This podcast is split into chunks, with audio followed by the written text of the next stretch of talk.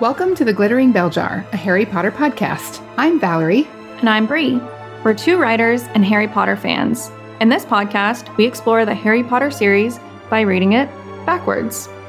As you might recall, Harry and his friends discover the power of the glittering bell jar in the Department of Mysteries as it causes objects to move backward and forward through time. We're doing the same thing each week, working backwards through a few chapters, starting with Harry Potter and the Deathly Hallows.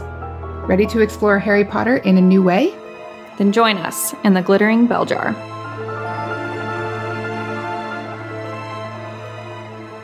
Hello, everyone, and welcome to this special season finale slash bonus episode of The Glittering Bell Jar. I am one of your hosts, Valerie, and I am joined today by Bree, as always. and Samantha. Yay! Samantha. Samantha is our special guest. She is joining us for this finale slash bonus episode. I haven't really decided what it is, but not that's not the point. Samantha, do you want to give us an introduction? How you found the podcast? What level Harry Potter fan you are? Yeah, sure. So my mom started reading the first book to me uh, and my brother when we were little, and then I went to every midnight launch of all the books and all the movies. You know, true Harry Potter obsessed fan. Um, I found the podcast uh, by chance searching for a Harry Pod- Harry Potter podcast. The first episode, the day the same first episode came out, and I'm just really excited to be here.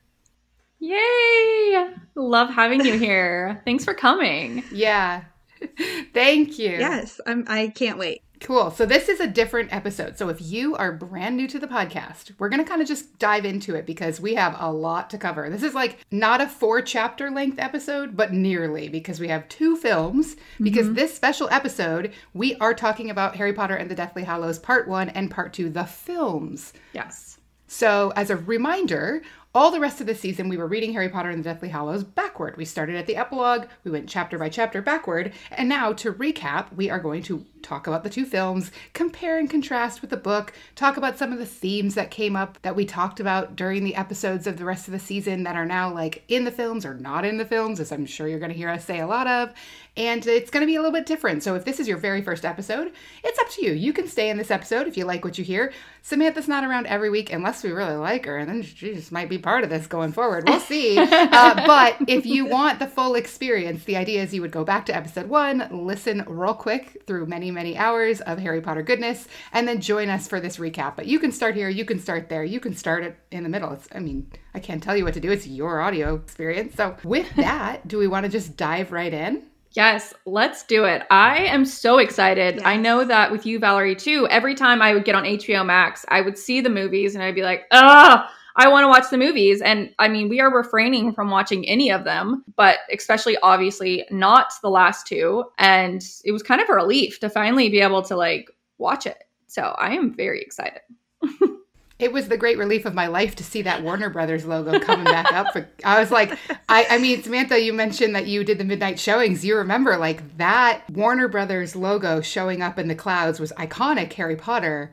And the first part one has that terrifying Horcrux creaky noise and the the rusting and it's just Yes. like the, the whole tone just like we talked about last episode where the whole tone in the first few chapters just like the first part of the movie the tone is totally different than another harry potter book movie whatever it's all different Yeah, absolutely. And at the same time, at the end with the 19 years later, I was like, okay, I feel like I need to cry like I did the first time. Like it's all over.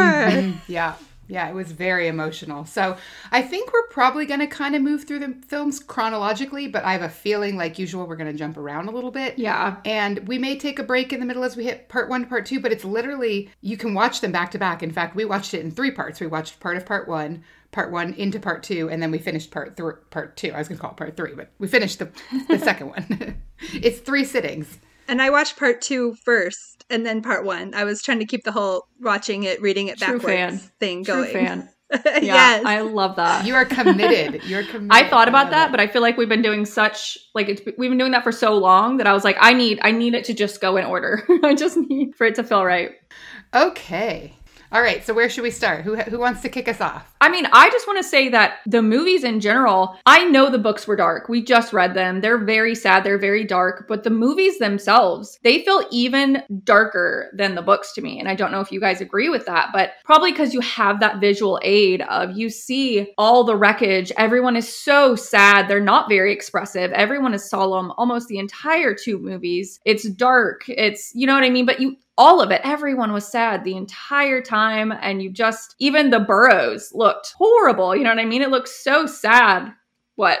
I have an interesting point. Okay. You call it the burrows with an S, which is what Mad Eye Moody calls it too. Oh, I don't know if you know that that it's called the burrow. It's just it's a singular. But Mad Eye Moody said it, and I was like, that must be where Bree picked it up because you've been calling it the burrows the whole time. And I was like, where did that come from? Yeah, you you were inspired by Mad Eye on that one. I actually had a note about that because I was like, I know I know where Bree got it from.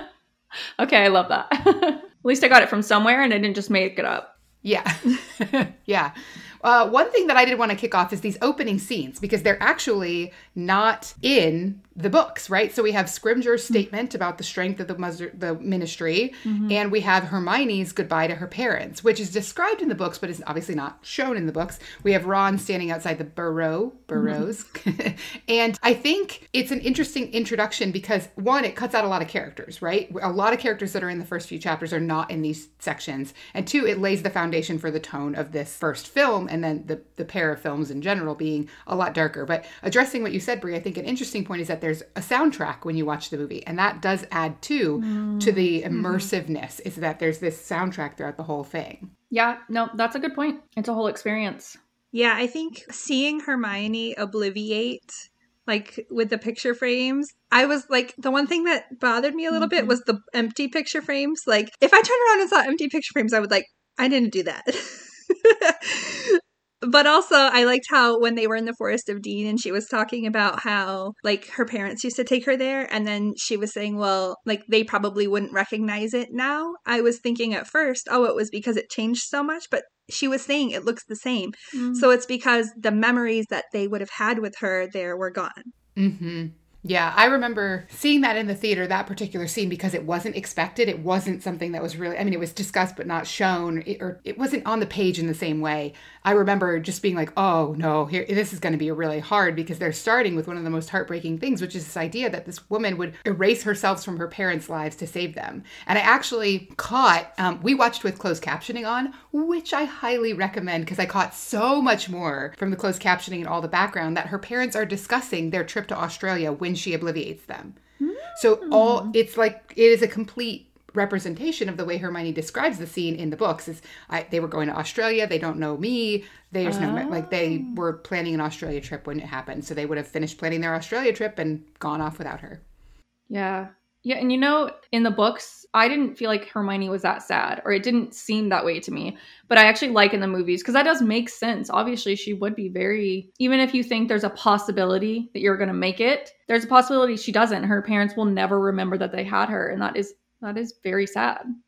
I did think there was a little bit of a loophole when she's like walking down the street of the Death Eaters just need to know where she lived to go to ask the neighbors. Like they're like, Yeah. what about the girl who used to live here? And they're like, oh, she just went away. And then then they I don't know. There was a little bit of a gap there, but I was like, I guess I didn't need to think it all that deeply. Well, I think they're supposed to go to Australia and they're going to stay there. I think she's like got them going there forever. Mm. So then, Hmm. you know, they did, they're not supposed to tell anyone where they're going or something. I don't know. But yeah, that's fair. So we ended last episode, episode 14, with discussion of Bellatrix and her amorous interest in Voldemort. Mm. And I was wondering, Bree and Samantha, what you thought of Bellatrix's portrayal in both films because I thought it was different than the books.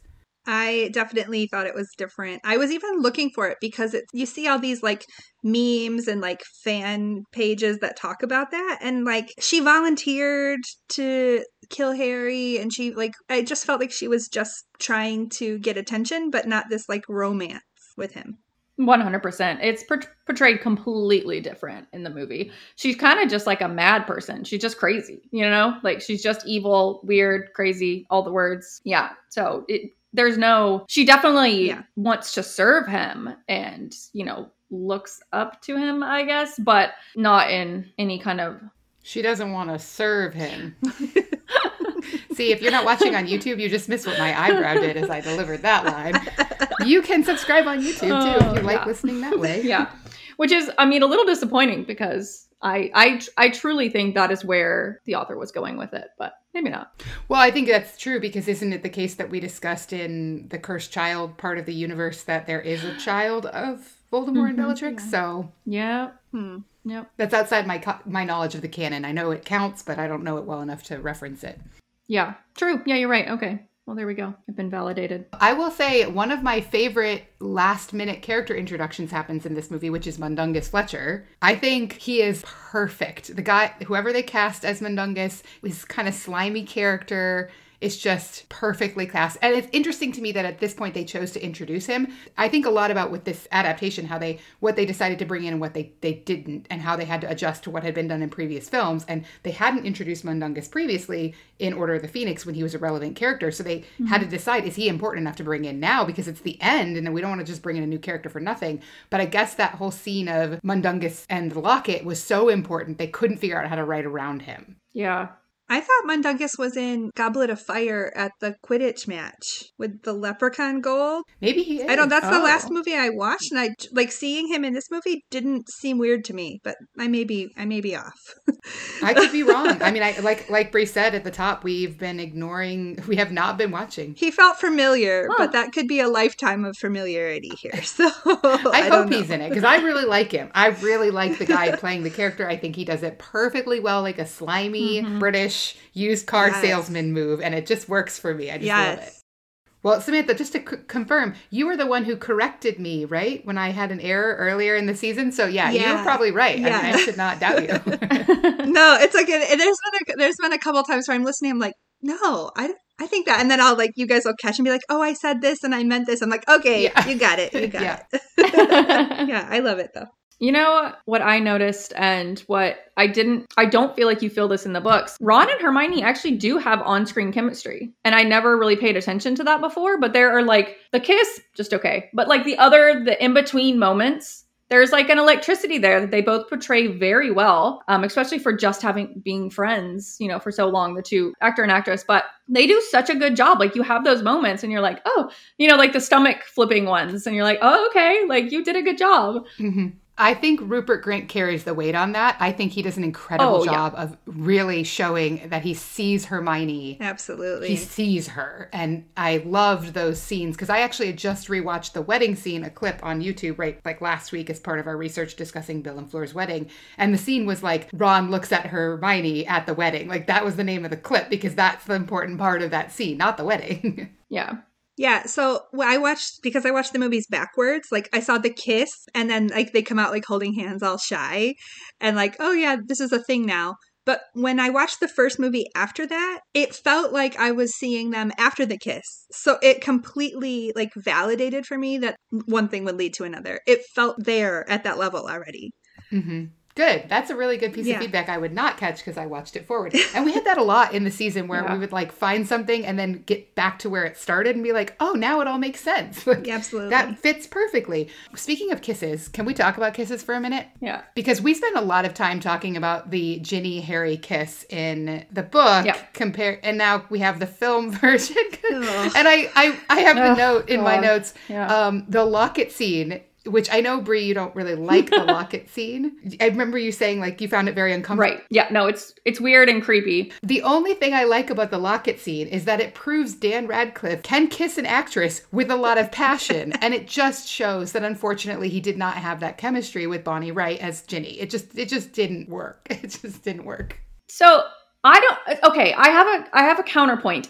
Their chemistry was okay. What I think really did it is because they they cut out too many of Ginny's scenes. yeah. Like you don't get any of those because whenever she had the dress open, it wasn't oh, it wasn't as good obviously as Rupert. Rupert did a really good job, but the dress scene still has a little bit of electricity, but she doesn't get to have whenever in the what the second movie, whenever she she's there and she gets to be jealous of Cho, you don't get any of that. Where you know Cho wants to show Harry, you know, the Ravenclaw Tower and the scene in their room where they're actually making out. Like they literally just he zips her up, turns her around, and they start making out. There's no lead up. There's nothing.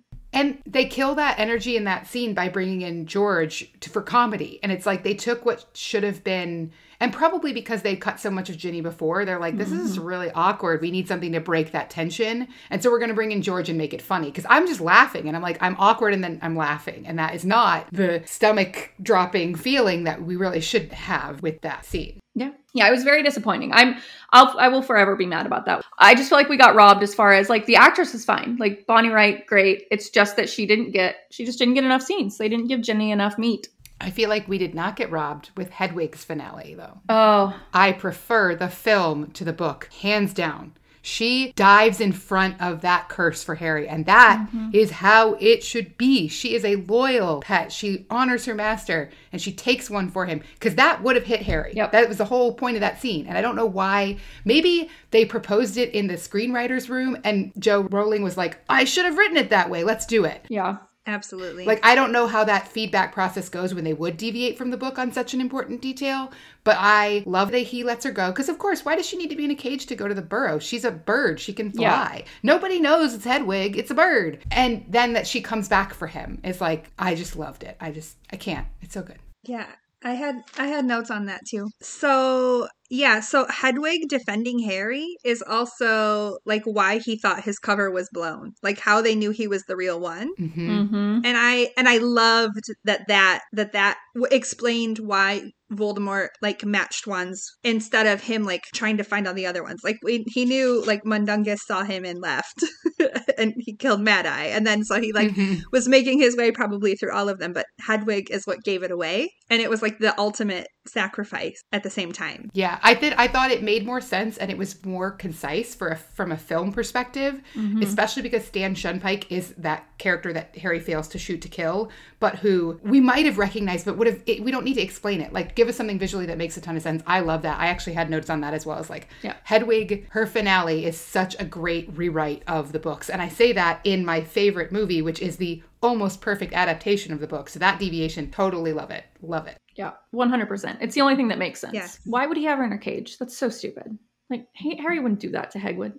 Makes no sense. So what about the wedding? So uh Luna, I had a Luna moment, obviously. It's obviously a little bit different in the book when Luna is at the wedding with her father, but it's one of the reasons I feel like I'm Luna and it's I guess partially the movie Luna is she literally just says Harry doesn't want to talk to us right now. He's just too polite to say so. Like I just she can see through him, which is kind of I guess a way of doing that without Harry being disguised since they chose not to disguise him in the movie. She's very intuitive and empathetic and can really pick up on people's cues. So and she just would say it where like, you know, most people wouldn't just say that. Yeah, I enjoyed seeing like their friendship. You guys had talked on on one of the other episodes about like Luna and Harry's friendship is so different than Harry's friendship with anyone else. And so I was paying extra attention to that in these movies too, like how they showed that. Yeah, I don't think we get enough of it, frankly, but No, but it's still like it's still cute. It's still cute. You see this like okay, they have a little something. I like that in this rereading and watching the films, it's kind of funny. I've never really talked about Harry Potter with other people. yeah. Like I've nerded out with other people about Harry Potter, but never like let's critically look at these different things that are happening and discuss them and pull them apart and see what's inside. Because I get a lot of stuff from our conversations, Bree, that I would never have gotten. I mean, I never got Bellatrix and the sexual tension. I, I never really got Luna had a special friendship with Harry where she just gets him. And for Harry, that's so important because nobody gets him. Nobody understands. He has to let people in and explain everything about his whole hero journey. And that Luna's just like, no, I'm here, whatever. Like, I got it.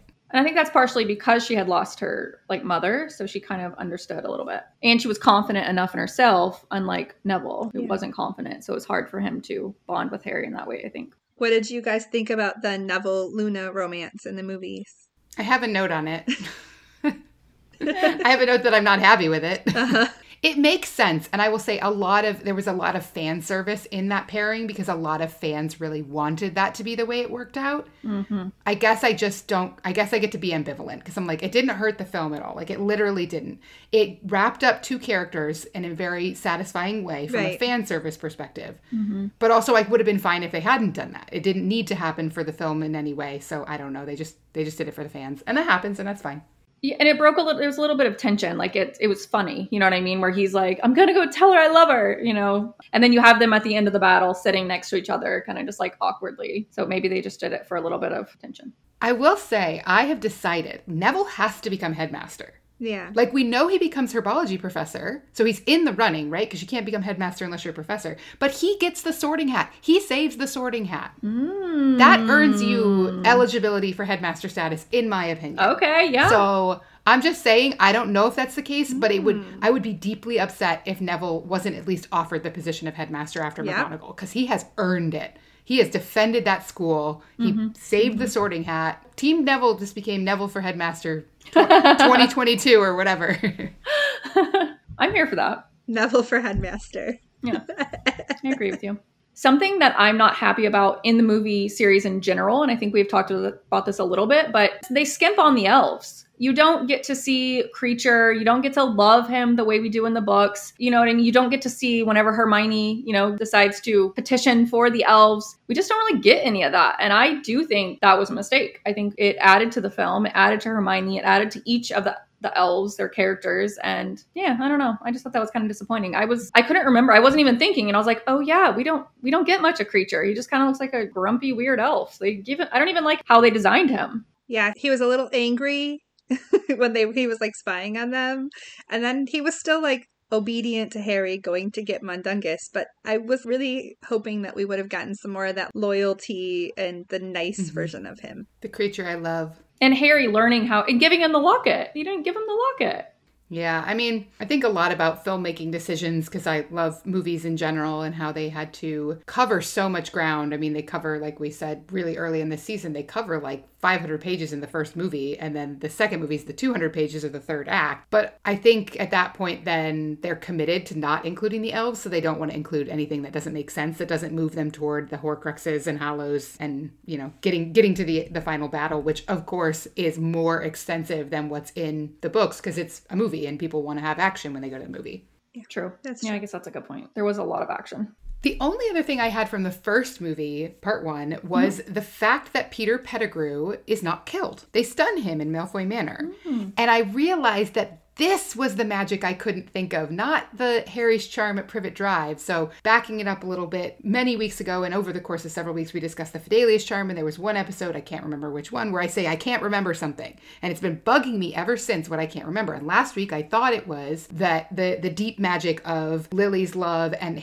Dumbledore's charm to protect Harry at Privet Drive, but it's not. It's the magic of the Silver Hand and Pettigrew having mercy on Harry and how he ends up dying for that mercy. That kind of deep magic fascinates me because it's it's not magic. It's like it, it is but it isn't. I don't know how to describe it. And i just love that part of it where it's like things happen. Harry does magic he doesn't understand. He's safe in his home because of these weird combination of factors. Pettigrew can't have mercy because somehow voldemort knew that he might have mercy and gave him a cursed hand not a real hand to save himself. Like it's just those are all fascinating to me. But then they don't even include it. I mean they don't even include it in the film. And i'm like I guess they didn't want to be gruesome, but it was also kind of important that we understand that that's how bad Voldemort is. Mm. He kills Snape and he kills Pettigrew because they might have stood in his way, his most loyal servants. But what I like about that is that that does mean maybe in the afterlife there is redemption then for Peter Pettigrew because of the fact that they say it, love is so powerful that if you let it back in, you can then be redeemed. So I do kind of wonder if, you know, whatever the wizarding world afterworld looks like,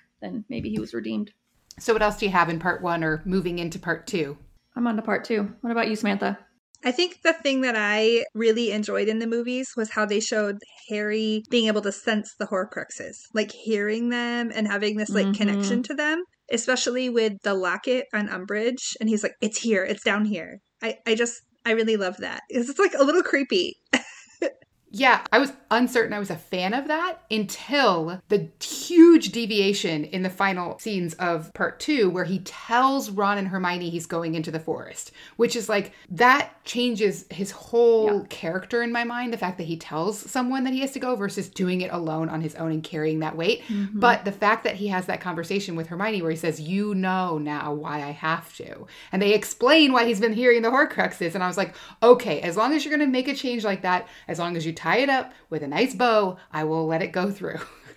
Yeah, and then the whole like Harry as a Horcrux thing with Ron and how sensitive he is to the locket and how sensitive other people are around the Horcruxes. It also like shows maybe the Dursleys were as bad to Harry because he was a Horcrux this whole time. That was a mic drop. I love that idea. Like, like maybe people are affected by Harry and we didn't re- really realize it all along. wow. Interesting theory. That is like a tweet worthy at J.K. Rowling to see what she says. Because she, we talked about that in a previous episode how interacting and getting close to, not just physically touching, but getting emotionally close to a Horcrux can impact you. Interesting. And also like how like Umbridge didn't seem to be really affected by it. I mean, we know that she's like from the bloodlines of several of them, but She yeah. claims. Right. right. so like maybe people who like have no soul are, aren't affected, you know, but yeah, I just I just was thinking like, okay, well, it, it still affected Harry though. Like Hermione's like, take that off now. So it was still affecting him too. But yeah, I just thought that was interesting. Hmm, that is super interesting. And maybe because he's a human, it's a little bit different. You know what I mean? You don't wear it, or I don't know. Jo Rowling did say the reason that um, Yeah. Umbridge wasn't affected is because Okay. she was already evil, and then it wouldn't have affected her. That's just like already her like wave brain wavelength. But the Harry one, yeah, I don't know. But he also had so many good relationships that would kind of make you wonder, like, I don't know. I don't like giving the the Dursleys any excuse. They get Right. no excuses. Even though you bring up a really good point. Okay, well, as we move into part two, let's take a quick break to hear from our sponsors. Hey, so let's make the galleons to keep the show going. Have you heard of the Accio Box? The Accio Box is the magical world's only vegan and cruelty free indie subscription box, and it's perfect if you still need a little more magic in your life after listening to this week's episode of The Glittering Bell Jar. Each monthly box is a theme from the wizarding world. Past boxes include Big Witch Energy, House Pride, and magical books. You can also buy past boxes and themed character boxes. You know which one we want, hashtag Neville Fan Club. Visit our sister site at followthebutterflies.com slash AccioBox to sign up today and you'll receive 20% off your box or subscription. That's followthebutterflies.com slash AccioBox to sign up for the Accio Box. Thanks for supporting our show. Now let's get back to the Wizarding World. And welcome back. We are discussing the two Harry Potter and the Deathly Hallows films as part of our finale slash bonus episode all about Deathly Hallows. And we are joined today by Samantha, who found us on our premiere day and has been with us since the beginning and is just blowing our minds with a new perspective, which is lovely to have. Lovely to have. She might not she might be back forever more. I haven't decided. yet. Let's see if she's available. I have two pages of notes, so I, Oh I came prepared for this. Love it. I love it. I love it. Okay, so let's talk about part two. Opening scene, again, not in the books. It's the the Hogwarts scene, students marching in, Death Eaters making things miserable, Snape just overseeing, and then we go into the film. So what do we think having another opening scene that isn't in the books? You know, I I liked it. I think it gave us some more darkness. Hogwarts is now changed forever, or at least you know it feels that way. I do think you do start to question. I guess if you haven't read the books before you watch the movie, you're questioning Snape. And I loved his. He was very. Um, I feel like in previous movies he was not very expressive. But he was pretty expressive in this movie, where you can see the sorrow, even whenever he goes in to uh, Voldemort. Whenever they're they have the teacher, the Muggle studies teacher, up in the air, he does look stunned and sad. He, you know what I mean? He looks horrified. Um, as much as you know Snape can, he doesn't have a ton of expression. But um, yeah, the opening scene, I think it, I, it would at least I imagine confuse me as a viewer if I didn't already know that he was a good guy because he looks sad. He doesn't look happy, and he doesn't look evil either. You make a really interesting point that I always forget that there are people who watched only the movies because it's like in my universe of people, you've read the books and you then you saw the movies. And so yeah, a lot of the changes in exposition have to happen so that people who didn't want to read 740 amazing pages can still know what's going on. But I agree, Snape is a lot more expressive. I actually had a great note about him and McGonagall that we Oh. can come back to. I'm sure we'll get to that point because I was like, oh, should I get into it now? Yeah, just do it. Yeah. Okay, so I also noticed that he was really expressive with McGonagall when Harry reveals himself to the Carrows and Snape in the Great Hall, and McGonagall steps in to defend him, mm-hmm. and he looks afraid. He realizes he's met a witch who can mm-hmm. match his skill, and I love that scene for okay, a couple of reasons. One, Snape then casts this spell behind him that takes out the Carrows. That I remember when I learned that he did that on purpose. I loved that. And then he runs away, like flies away, like flies mm-hmm. out the window because he knows McGonagall's way too powerful. She's actually better in the film than she is in the book. She is more badass, I think. She sends the, the Slytherins to the dungeon, right? She I scares. Snape. She calls out the castle and then is like, oh, I've always wanted to do that. She's like in it. She's like owning her power as the deputy headmistress now that Snape is gone. And I'm just like, Maggie Smith really brought her for that final scene. And I love I love giving her that space to have that control over the castle and defending it. Yeah, that and also like stepping in front of Harry when Snape was like about trying to duel him and her like no, like it was like that motherly instinct that she's had with him since the beginning. hmm I loved that. And then at the end with the Piertotum Locomotor where she's like, I've always wanted to do that spell. That was my favorite. I put a star next to it. Like I think that was my favorite part. I loved that. It was like Mhm. just so cute. Yeah. It's and it's better than the book. I feel like it's more. She has more meat in this than she does. And she has a lot in the book. It's just a different lot. And this lot is I think more enjoyable. Yeah. Yeah. Yeah, I think you finally get to see her be protective over Harry like she's always wanted to and maybe wasn't allowed to. She's finally like, okay, I get to do what I want and be in charge, which she probably should have always. So, yeah, it was a very, very good moment. And I also liked that she sent the Slytherins to the dungeon. I don't know if I liked it, but I did put a note there. I was like, she sent them to the dungeon. like, dang. Yeah.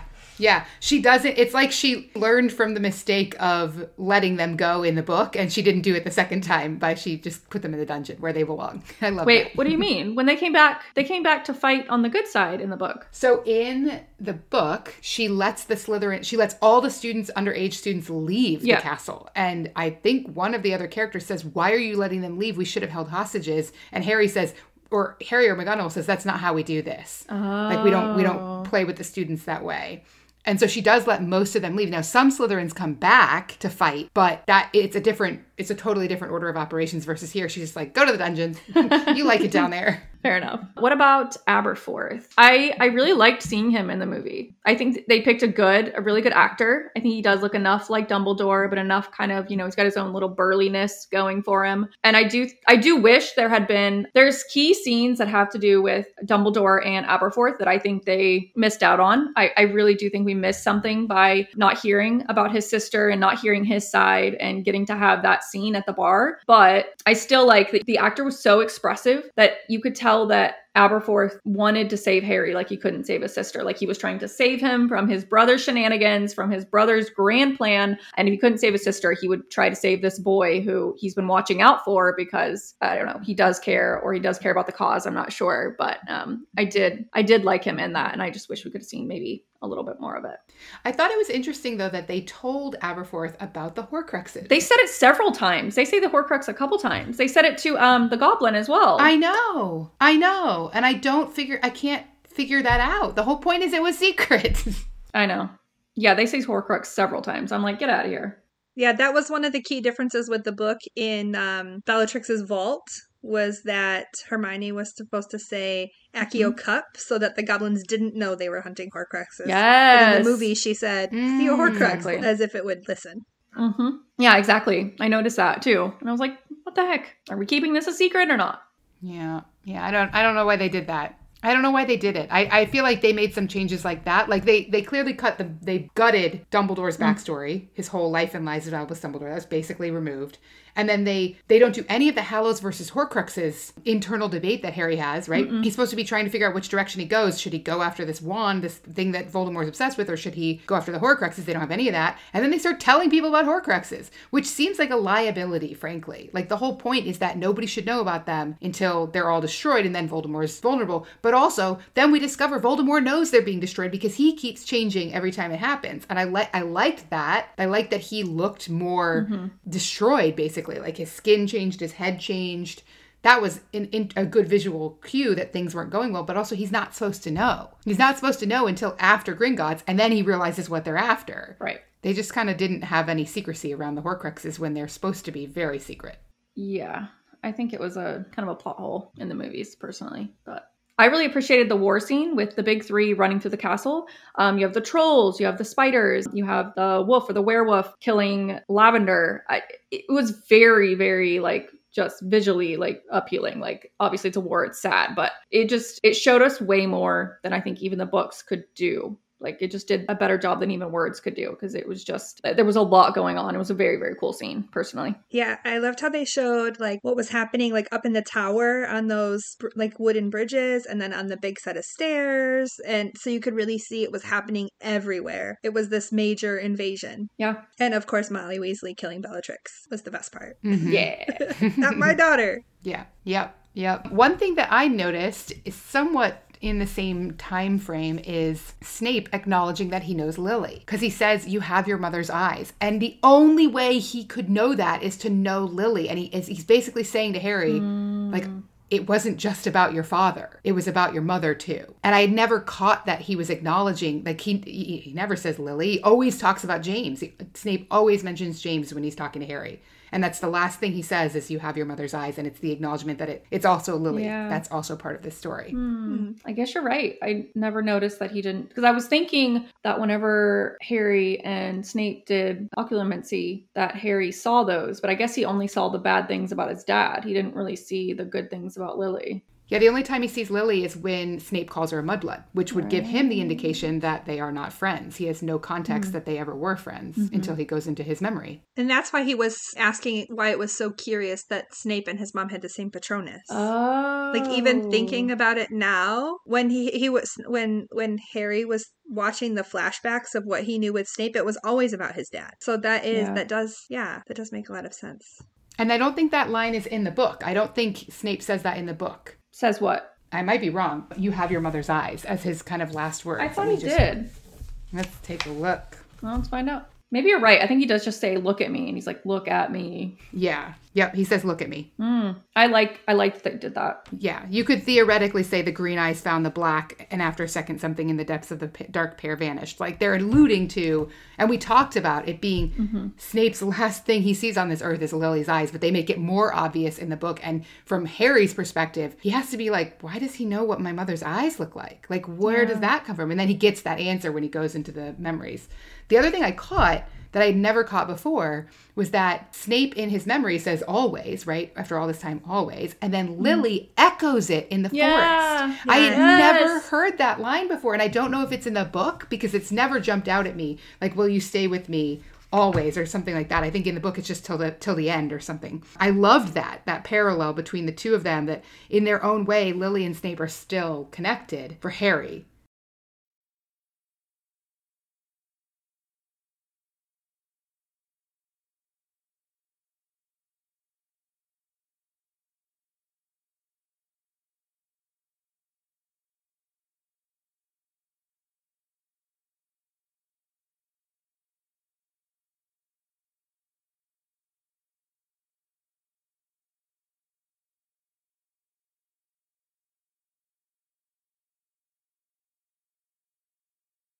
There's definitely an allusion to it because Dumbledore, when Dumbledore and Snape are talking in, in Snape's memories, Dumbledore says, Can't you find another woman? Basically, like, won't Voldemort just er, let you have your pick of any woman you want? And he, he says, I don't want any other woman. She's the only one. I'm trying to find it. It's going to take me a second. I have to, I'm flipping through rapidly. See, I thought the only thing that was said was Voldemort was talking about Snape and Lily, and he said, "Well, Snape can find somebody else." Yeah, I must be I must be pulling together different parts of the story in my mind because it's not in that conversation between them.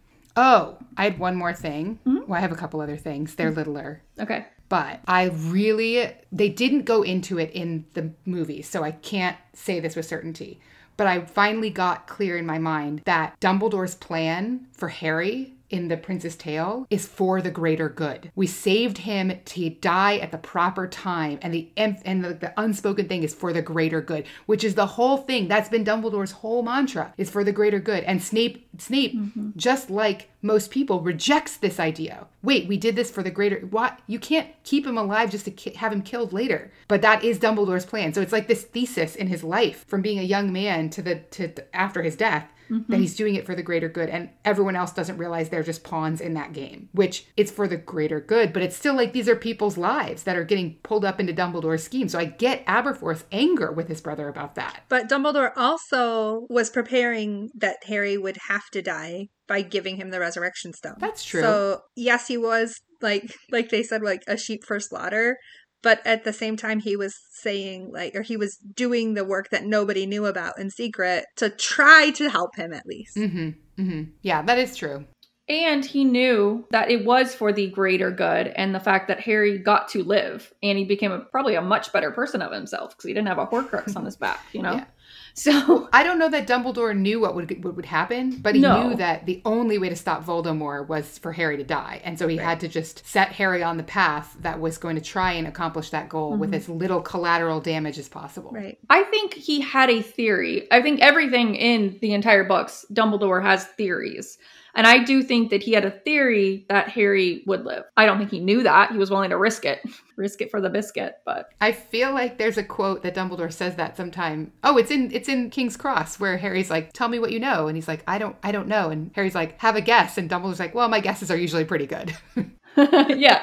Right. You know, and speaking of King's Cross, we don't get to see enough. I know they decided to gut Dumbledore's whole backstory, so I guess that's why we don't get much. But Dumbledore is much more forthcoming. He explains the wand to Harry, the everything. He he does so much for Harry in that scene. In the book and in the movies, he's still kind of just very elusive. There's no closure on there's no there's no full circle where in the book we get to see Dumbledore kind of confessing and telling Harry everything. You get a little closure and you're like, okay, well, at least he's not he's still kind of a jerk, but you get a little less of that. Like you see a little bit more human instead of manipulator. And you just don't get that in the movies. Yeah, he's not as angry though. And in the movie, True. the first time I saw it with like that white King's Cross scene, I was just focused on that like little dead piece of Voldemort. It was just so like shocking. Like, wh- why is this necessary? That like everything else kind of was overshadowed by that. Like now, now seeing it after so many times, I'm like, oh yeah, it's just that. But I'm like, okay, I'm Mm. gonna watch this with my kids, and like that's the one part we're gonna be talking about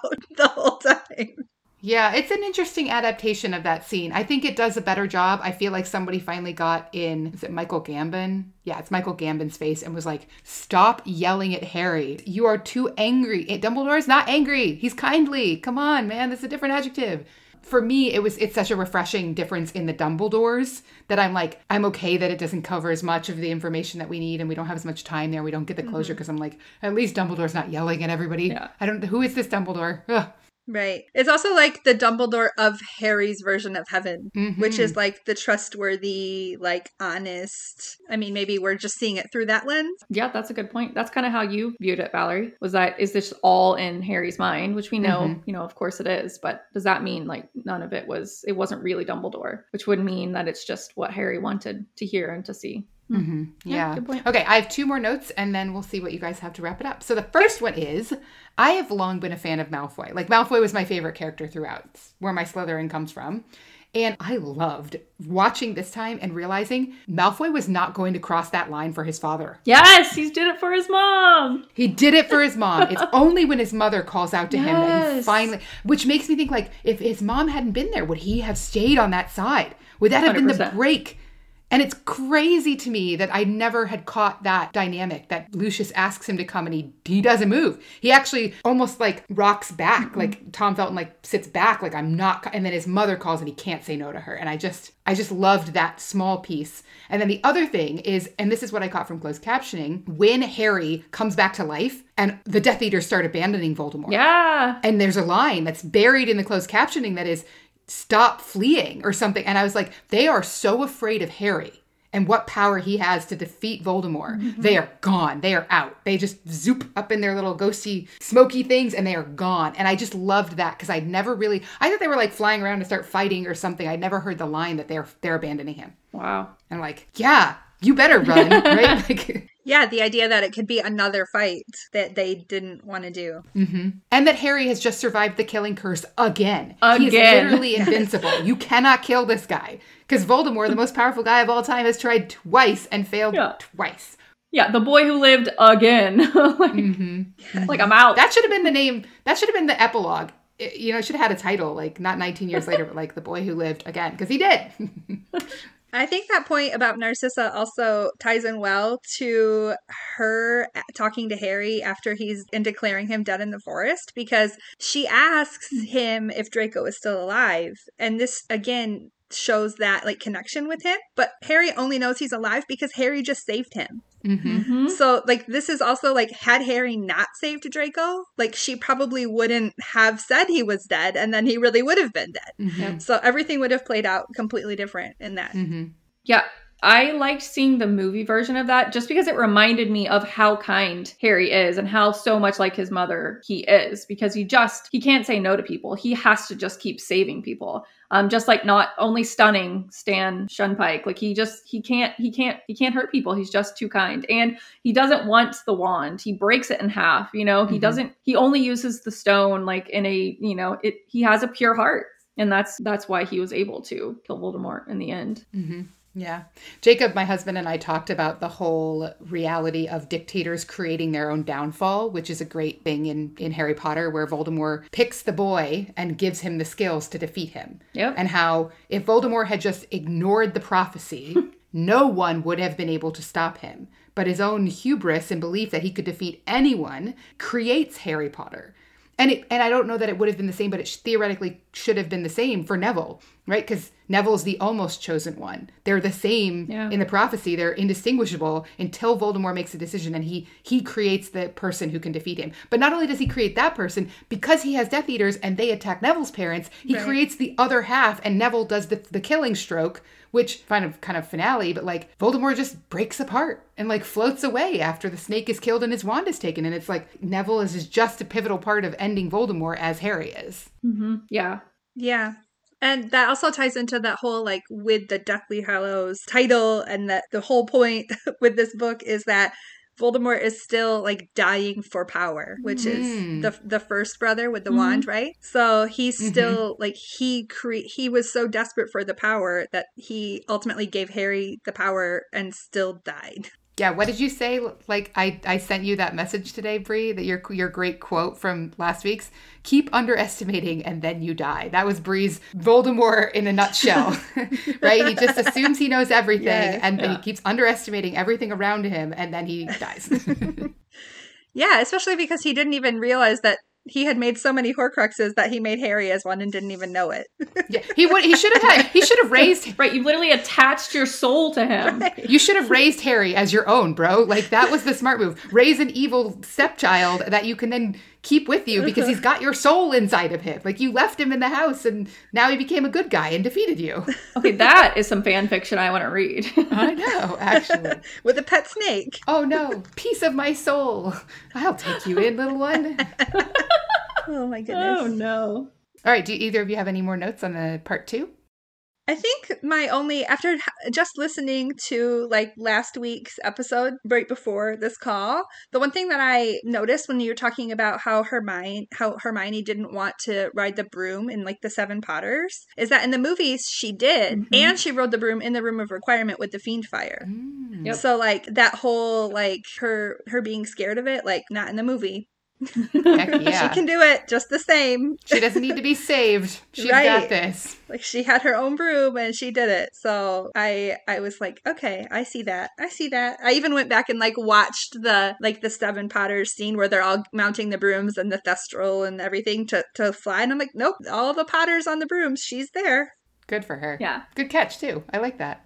Do you have anything else? I have one more thing Go but ahead. about how the deathly hallows Mhm. came from okay so it's not in the movies but the deathly hallows came from the from the three brothers and then how harry and voldemort are related i don't did you guys talk about that We did. before? We did briefly. We ended up on a well, we ended up on a meme post in Facebook that was wrong, and then I had to be like, "Bree, we have to talk about this family tree thing." Okay, so Yeah, yeah. And I know we've gone the whole like Lily's blood protection, which doesn't expire because now Voldemort used Lily's blood, used Harry's blood, and that whole like thing that well you're obsessive about. And then yeah, just the just how with the Deathly Hallows, I really loved how in the movie they used like the cartoon to do the storytelling because it's the story from the children's book. But then it circles back around, like I said, where Voldemort was died seeking power, like the first brother. Snape died for true love, like the second brother, and then Harry was the one who went to greet death like an old friend in the in the in the Forbidden Forest. And Harry comes from family from Ignotus Peverell, who was the one who had the cloak that got passed on to his dad that Dumbledore held for him until he was at Hogwarts. So that was just really cool how it all tied in. That's perfect. And I guarantee that was no accident. And that is what I love about the Harry Potter mm-hmm. series is that you find these things and they were they were thought through. It's not I you know, I love Game of Thrones. I've read all the Game of Thrones, as many as there are right now because they don't ever seem to be finishing. But I, I one thing that that series lacked for me was the way that the mm-hmm. narrative was all connected. That there were always pieces and they were referencing each other and they were bigger than the universe that you were even looking at. There was so much more out there. And that is why I am so excited that we were able to do this project. And we did an entire one of the biggest books in the series and it worked and people are listening and now we have to take a break.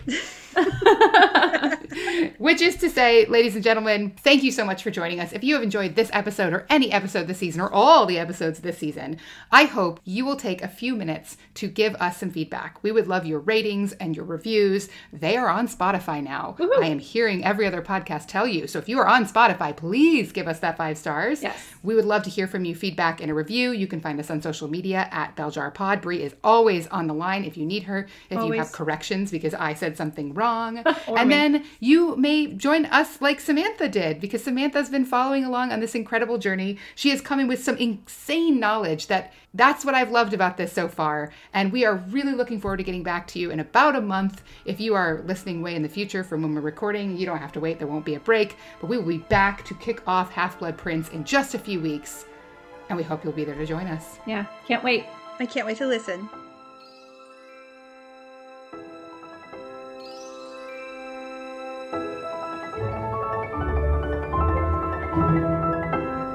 Glittering Bell Jar is a Harry Potter podcast produced by the Calibro Group in partnership with Wild Goose Creatives. It is an unofficial fan project and is not authorized, approved, licensed, or endorsed by J.K. Rowling, her publishers, or Warner Brothers Entertainment Incorporated. Our theme music is Carnival of the Animals R125 Aquarium by Moments, licensed via Soundstripe. You can discover even more magic on followthebutterflies.com.